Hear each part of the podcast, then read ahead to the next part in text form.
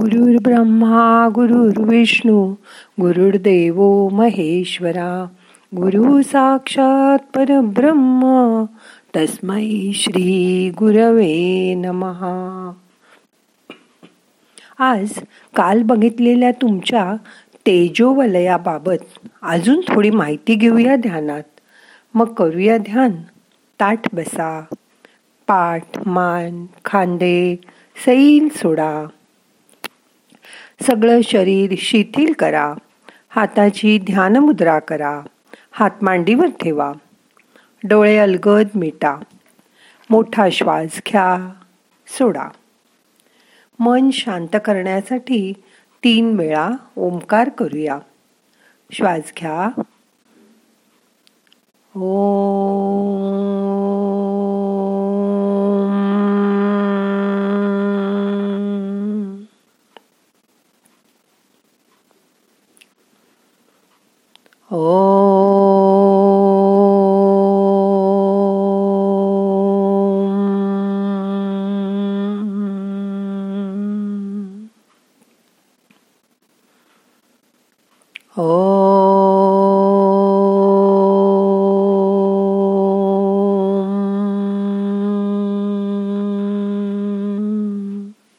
शांत बसा. श्वासाकडे लक्ष द्या. मन शांत करा. येणारा श्वास जाणारा श्वास लक्षपूर्वक बघा. श्वासाची जाणीव करून घ्या.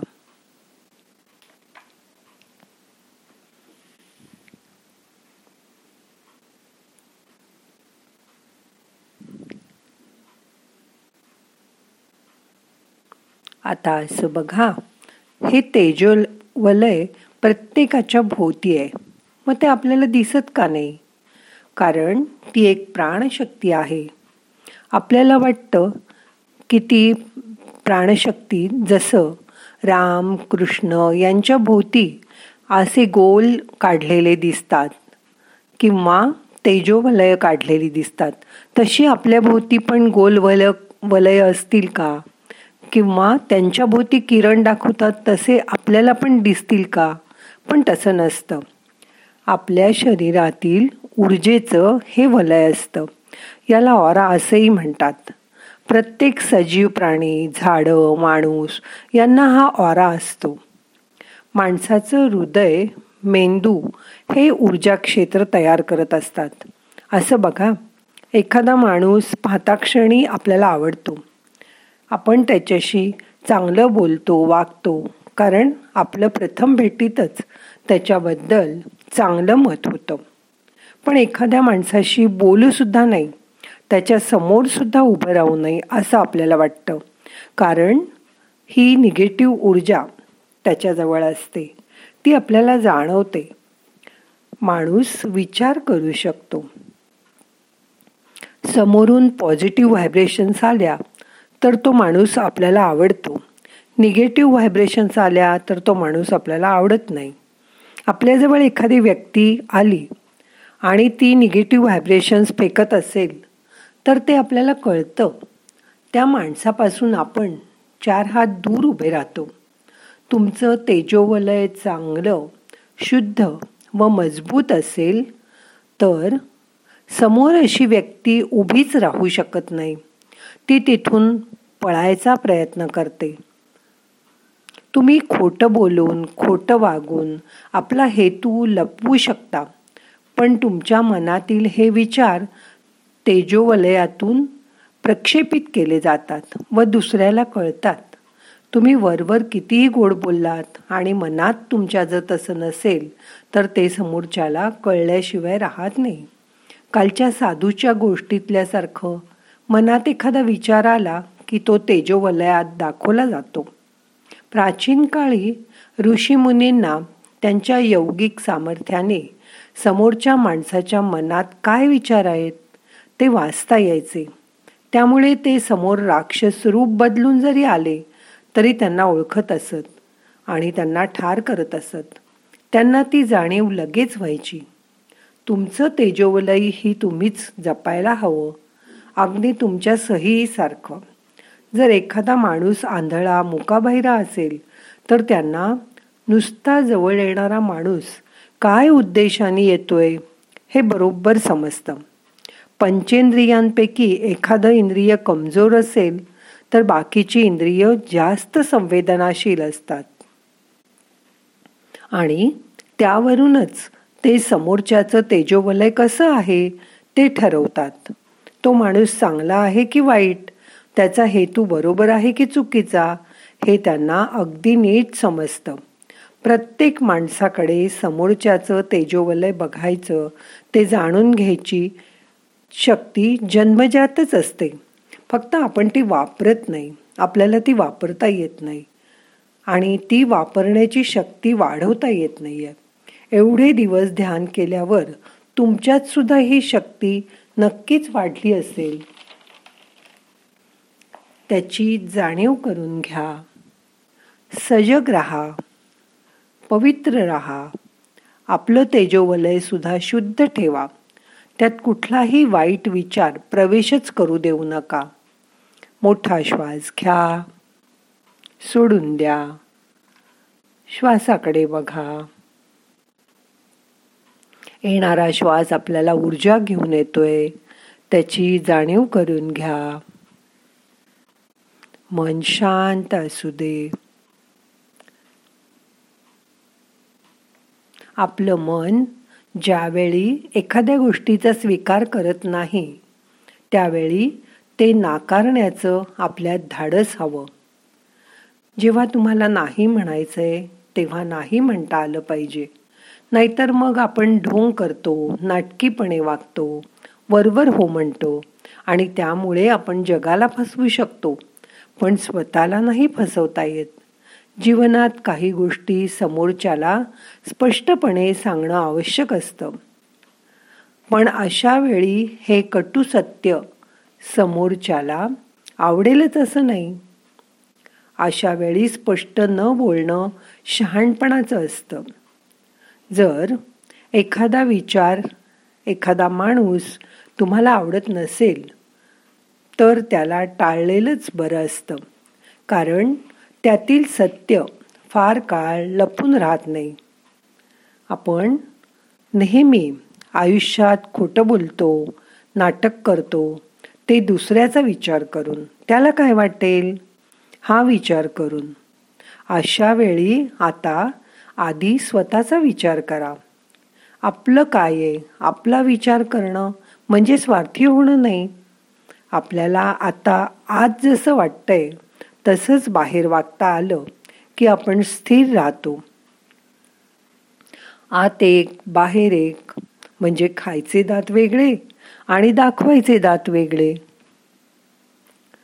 असं झालं की आपण अस्थिर होतो. ही अस्थिरता आपल्या आरोग्याला आपल्या मनाला अशांत करते बेचैन करते. मग त्यामुळे आपली झोप उडते आपली शांती नाहीशी होते. आपण सतत बेचैन राहायला लागतो. हे सर्व टाळायचं असेल तर आपण जसे आहोत आत तसंच बाहेरही वागणं. हे एकदा शक्य झालं तर संसारातील ताप त्रास कमी होतील. हे जेव्हा आध्यात्मिक पातळीवर वाढेल तेव्हाच आपल्याला शक्य करता येईल. पण जेवढं जमेल तेवढं तरी असं वागायचा प्रयत्न करा. ज्यांचं खरं रूप तुम्हाला जाणवलं असेल दिसलं असेल त्यांच्यापासून दोन हात दूरच राहा. स्वतःला जपा. त्यामुळे झालाच तर तुमचा फायदा होईल. मोठा श्वास घ्या. येणारा श्वास बघा. जाणारा श्वास बघा. श्वासाची गती जाणीव करून घ्या. श्वास आता किती संथ झालाय शांत झालाय ते बघा. संत महंतांना सुद्धा या व्यवहारी जगात वावरताना हे त्रास सहन करावेच लागतात. आपण तर काय साधी माणसं? तुकोबाराया म्हणतात संसार तापे तापलो मी देवा करिता या सेवा कुटुंबाची. म्हणवोनी तुझी आठविले पाय येई वो माय पांडुरंगा. म्हणून आयुष्यात देवाची भक्ती करा. तोच आपल्याला शक्ती देणार आहे. आपल्याला आपल्या स्वरूपाची आणि बाह्य रूपाची जाणीव झाली की त्यात एकवाक्यता आणा हीच सत्याची जाणीव आहे. आपल्या शांतीचं मूळ आहे. शांती परते नाही सुख येरे अवघेची दुःख. म्हणवोनी शांती धरा. तरच उतराल पैल तिरा. आपण जेव्हा खोटं वागू असत्य बोलू तेवढा काळ आयुष्यात अस्थिरता येईल अस्वस्थता येईल हे लक्षात ठेवा. आणि त्यामुळे आपण अशांत होऊ अस्वस्थ राहू. म्हणून तरी यापुढे सत्याने वागा. जसे तुम्ही आत आहात तसेच बाहेर वागायचा प्रयत्न करा. शांतीने राहायचा प्रयत्न करा. स्वतःला स्थिर करा. जमेल तुम्हाला. आता मन शांत झालंय. एक मिनिट भर शांत बसा. श्वासाकडे बघा. मोठा श्वास घ्या. धरून ठेवा. यथा अवकाश सोडून द्या.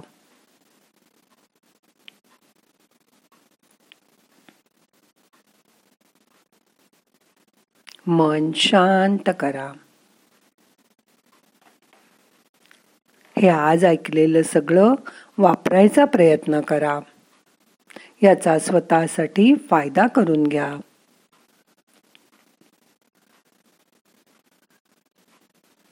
खोटं वागणं बंद करा. सत्याची कास धरा.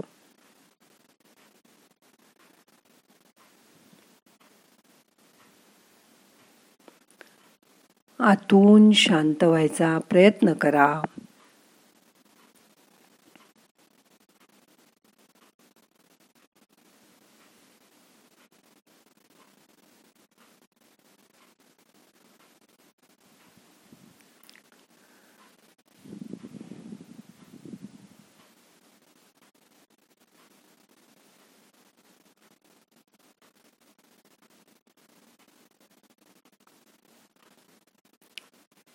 आता हळूहळू मनाला जाग करा.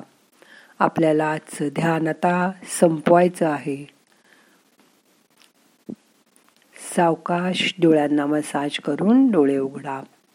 प्रार्थना म्हणूया. नाहम करता हरिक करता हरिक करता हि केवलम. ओम शांती शांती शांती.